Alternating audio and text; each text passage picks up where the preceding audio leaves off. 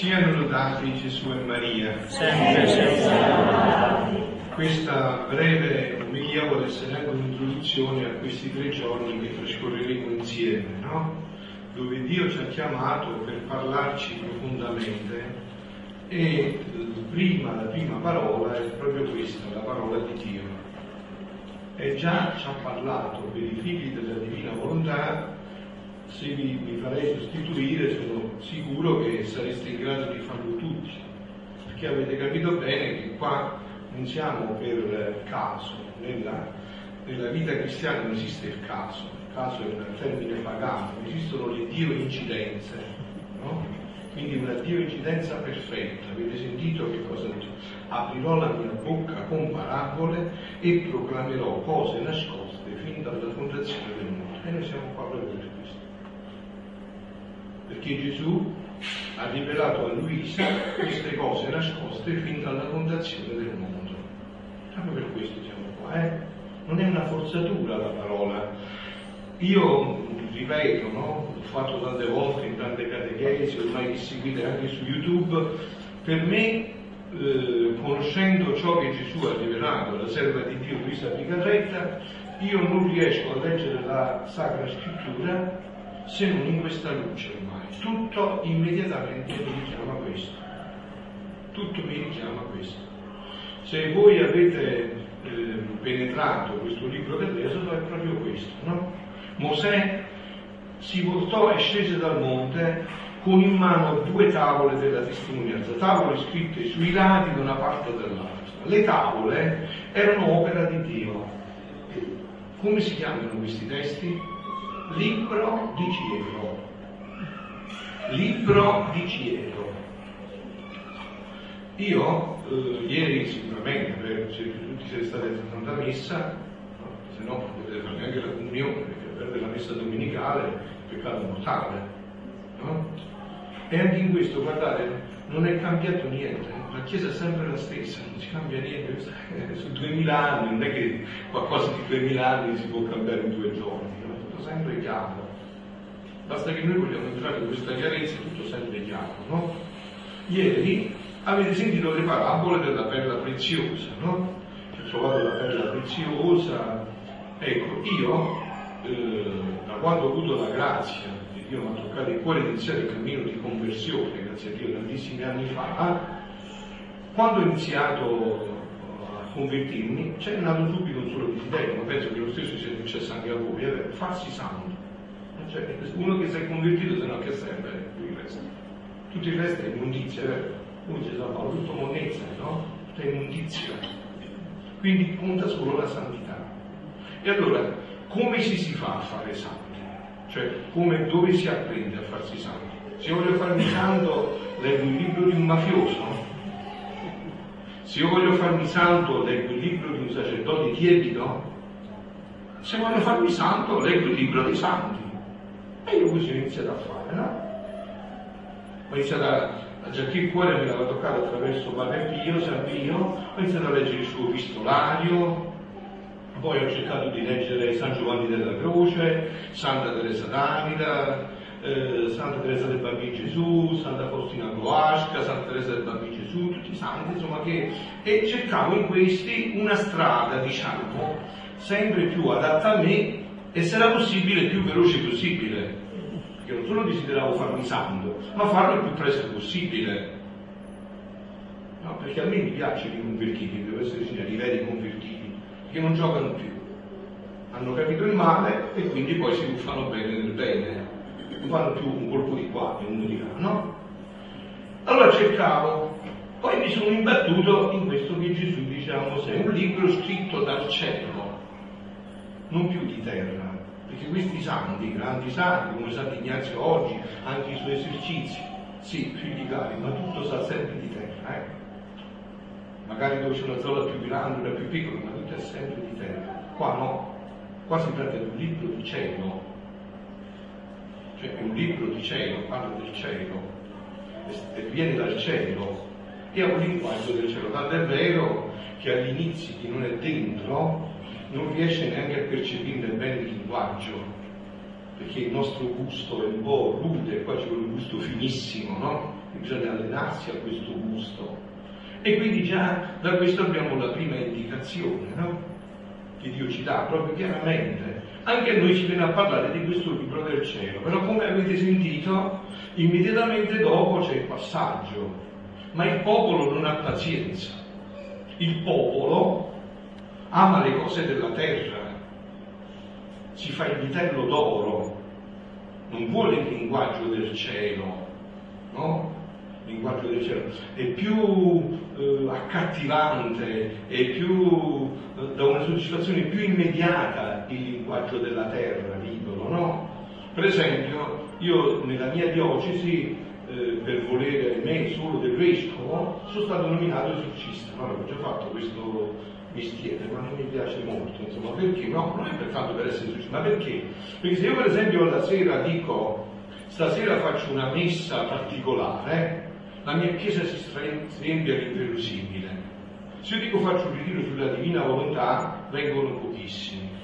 Linguaggio del cielo, un'altra cosa, perché è il linguaggio del cielo, è un linguaggio del cielo. Bisogna, bisogna convertirsi al linguaggio del cielo, a questo linguaggio del cielo, no? E questo linguaggio del cielo, che noi verremo a vivere insieme questi tre giorni, perciò vi ho detto predisponetevi bene, non perdete questa occasione, non disperdete per parlare tra di voi, cercate di conservare il silenzio. In questi tre giorni approfondiremo di questo linguaggio del cielo proprio il vertice di questo linguaggio, la preghiera. Perché vedete, questo è bene, no? Anche approfondire, io l'ho fatto, grazie a Dio, ormai da tanti anni, è stato già fatto, è bene anche approfondire teologicamente, anche in questi ritiri, ehm, la profondità di questi scritti, però adesso è tempo di preghiera, adesso l'urgenza più grande è la preghiera, e anche qua, questa preghiera è una preghiera del cielo. No? Allora, vi ho detto, eh, ho letto tanti scritti dei santi, ma mai, mai io ho sentito insegnare a pregare come Gesù ha fatto con Luisa Piccarreta. Mai. Non c'è.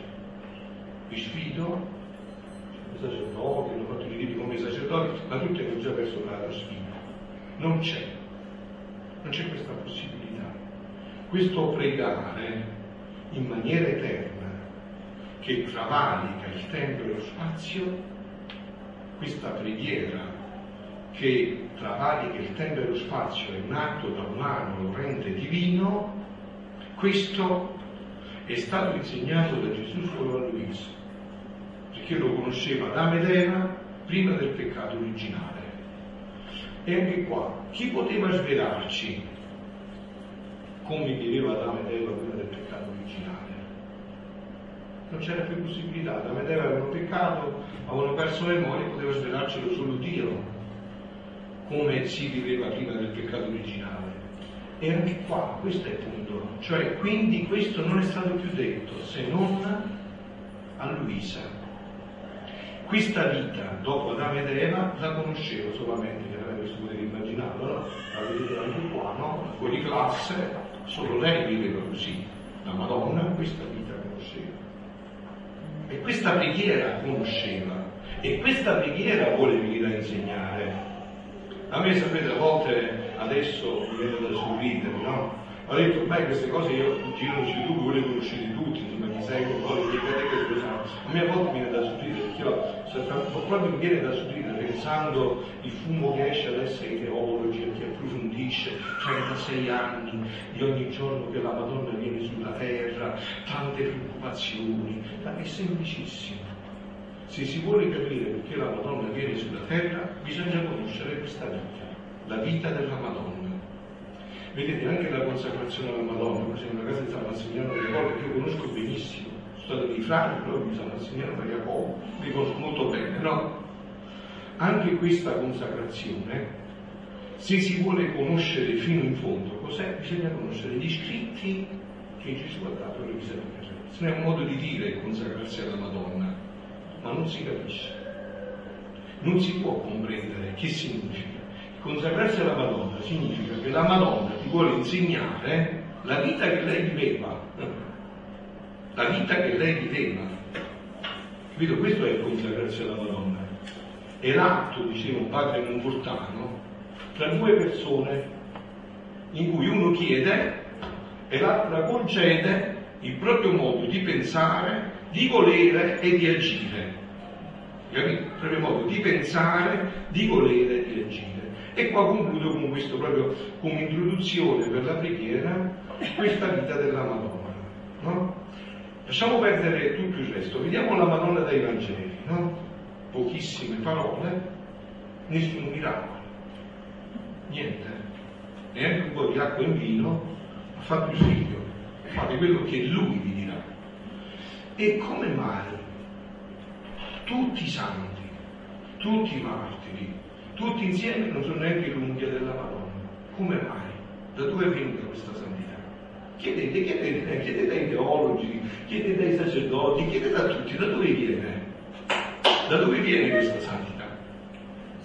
Non si può conoscere se non si conoscono gli scritti di Luisa. Cioè, che ho approfondito la consacrazione, devo tutta la mia vita alla consacrazione alla Madonna, ho sempre chiesto, ma cos'è? Fino a che Dio me l'ha rivelato attraverso gli scritti di Luisa Piccarreta. Vedete, immaginiamoci una giornata della Madonna a Nazareth. Lei che ama così tanto la preghiera, no? Cioè, pensiamo alla Madonna a Nazareth una giornata. Nazareth è un paese di centocinquanta abitanti, presso poco delle frazioni dove il padre esercita il suo ministero, no? Piccolissima realtà. E i Vangeli dicono che Gesù si alzava prima che facesse giorno per ritirarsi in preghiera. Credo che anche a Bologna, come in Campania, come in Molise, anche da voi la mamma si alza prima dei figli, è vero? E la mamma si alzava prima della figlia e si ritirava a pregare. Eh? Poi però bisognava preparare la colazione a Gesù e San Giuseppe, perché non è che stavano di giù, non mangiavano, e chi la preparava? Lei. E poi bisognava lavare i pavimenti, i vetri, mica aveva la mela, lavare i pavimenti, i vetri, andare a prendere l'acqua al pozzo, in testa come si faceva nel mio paese, con il recipiente, e poi doveva pensare per il pranzo, e poi doveva pensare per la cena, e poi lei che insomma era amore tutto sicuramente, doveva andare a portare una buona parola al vicino che era in difficoltà, che era nella sofferenza. E da dove è passata tutta questa santità? Se San Luigi Maria Comignola da Montfort nel trattato dice che quando la Madonna dava un punto d'ago davanti a Dio, questo punto d'ago era più grande del martirio di San Lorenzo e di tutti i martiri. È una fesseria, è un santo che ha detto una fesseria, è un modo di dire. O i santi non dicono fesserie e non hanno modo di dire, è proprio così, è proprio così, e non si può capire se non leggendo gli scritti di Luisa, se non approfondendo quello che noi faremo in questi giorni. Questa preghiera era la, la preghiera, questi atti della Madonna, perché la preghiera non si tratta solo di preghiera, eh no, si tratta di una preghiera che, io dico sempre, una preghiera che non cambia la vita è urgentissimo, bisogna cambiare preghiera. Una preghiera che non cambia la vita è urgentissima, bisogna cambiare preghiera. La preghiera è fatta per ribaltare la vita. Tutti questi atti della Madonna erano tutti atti divini. Voi sapete che differenza c'è tra un atto umano e un atto divino? Un atto umano, pure santissimo, anche della più grande, più grande santo, l'umanità santissima di Gesù. L'umanità santissima di Gesù eh? è un atto imbrigliato nel tempo e nello spazio, non lo può travalicare, non c'è possibilità per connivegente. Un atto. Voi immaginatevi tutta la vita della Madonna in questa dinamica, in questa preghiera continua.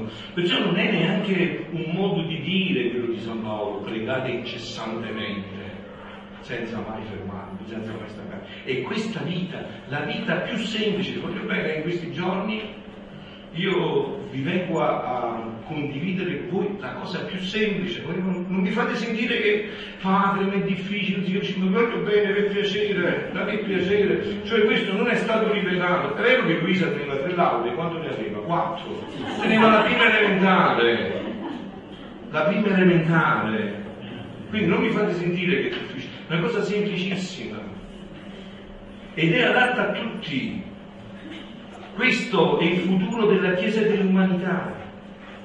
Quando nelle parrocchie si conoscerà questa vita, che si addice alla casalinga, all'operaio, all'eremita, al frate, al prete, al monaco, all'ingegnere, che entra dappertutto e entra con la semplicità di Dio. Entra con la semplicità di Dio. Quindi voglio bene e concludo per introduzione a quello che ci diciamo questi giorni. Comprate l'idea da tutte, la mente da tutte le idee che non entrano in questa. È semplicissimo, quello di cui parleremo è semplicissimo, perché Dio è estremamente semplice. Gesù dice in questi scritti: io insegnerei a voi qualcosa di difficile, ma io vi conosco. Non posso insegnarvi qualcosa di difficile, io vengo a insegnarvi ciò che c'è di più semplice. Quindi questi giorni devono essere giorni in cui noi dobbiamo proprio inabissarci in questo. E vi ripeto, la parola che stasera abbiamo proclamato è proprio chi ha scelto questi giorni. Dio l'ha scelto in eterno. Dio sapeva già che c'erano queste letture. È proprio per noi. Vedete che a noi in questi giorni verrà rivelato ciò che è stato nascosto fin dalla fondazione del mondo. Aprirò la mia bocca con parabole, proclamerò cose nascoste fin dalla fondazione del mondo. Allora prepariamo il cuore, perché questa, se noi ci nutriamo di questa speranza, eh, se noi ci nutriamo di questa speranza, il mondo questo attende. Dopo questi tre giorni attende evangelizzatori di speranza. Voi sapete, no, che da due mesi quasi, adesso è interrotto per il mese di luglio, Papa Francesco ha sentito bisogno proprio di fare tutta una serie di catechesi sulla speranza, perché questo è necessario. E chi più dei figli della Divina Volontà possono portare questa speranza all'umanità? Chi più dei figli della Divina Volontà possono dire a questo mondo che noi attendiamo la realizzazione del Padre nostro, che per i cristiani è un sogno, eh? Per i cristiani è l'acqua di rosa. Quando si dice venga il tuo regno, sia fatta la tua volontà come in cielo così in terra, somiglia alla favola di Cappuccetto Rosso. Invece questa è una realtà, e non è una realtà condizionata a qualcosa. No, no, è stato già decretato. E sapete da chi? Dalla Santissima Trinità, che questo regno deve irrompere nell'umanità. È stato già decretato. E il compito nostro, ecco perché io parlerò di questo, in questi tre giorni noi parleremo di questo, e la madre parleremo solo di questo. Il compito nostro, tutto questo, sapete qual è? Ritardare o affrettare questo tempo. È nelle nostre mani, eh? È nella nostra preghiera. Affrettare questo tempo nell'umanità. E quindi affrettandolo, limitare la purificazione ai danni, che come vedete, insomma, si sentono, mi pare, nell'umanità. Eh, questi basta che, per questo potete leggere le pubbliche, vedere i giornali, per questo solo potete vedere che eh, si riscontra, no? Si riscontra che questa purificazione, se no, si farà sempre più intensa. Eh? Invece i figli della Divina Volontà possono abbreviare questo tempo e questa purificazione dell'umanità. Questo è il tema che ho già vi introdotto di questi tre giorni intensi che condivideremo insieme. E voglio concludere con la Santa Messa come introdotto. Ecco qua, la Santa Messa è un atto perfetto di Divina Volontà. Eh? Adesso che cosa avviene tra poco? Che io, sacerdote della Chiesa Cattolica, apostolica, impongo le mani, dico delle parole precise e avviene la transustanziazione. Non si può usare un altro termine, perché non c'è possibilità. Quindi la transustanziazione, questo perché può avvenire? Per quelle parole che diciamo, rito magico. Perché può avvenire? Perché una volontà ab eterno ha stabilito che un sacerdote della Chiesa Cattolica, pronunziando quelle parole validamente ordinato, infallibilmente, immancabilmente, senza ombra di dubbio né tema di smentita, quel pezzo di pane diventa il corpo di Dio e quel poco di vino diventa il sangue di Dio. La stessa volontà. Questo ha fatto conoscere Gesù a Luisa e questo conosceva la Madonna fino in fondo. La stessa volontà ha stabilito che conoscendo e vivendo intensamente questo, ogni atto da umano diventa divino. Ogni volta che io dico a Gesù, Gesù vieni tu a parlare in me, divina volontà, vieni tu a parlare in me, vieni tu a guardare nei miei occhi, vieni tu a camminare nei miei passi, questo atto si transustanzia, si, si trasferisce dall'umano in divino. E non c'è da spaventarsi, perché noi non c'entriamo niente. Non c'è da entrare in vanagloria, perché noi non c'entriamo niente. Tanto è vero che quando Adamo ha peccato, lui è uscito dalla divina volontà, ma i suoi atti no, perché non erano suoi. Non poteva contenerne neanche uno, neanche mezzo. Quindi questa è la vita più bella, la vita più semplice, è quella che ci sgombra dal nostro io completamente. E in questi giorni, attraverso la preghiera, insieme l'approfondiremo. Siano lodati Gesù e Maria.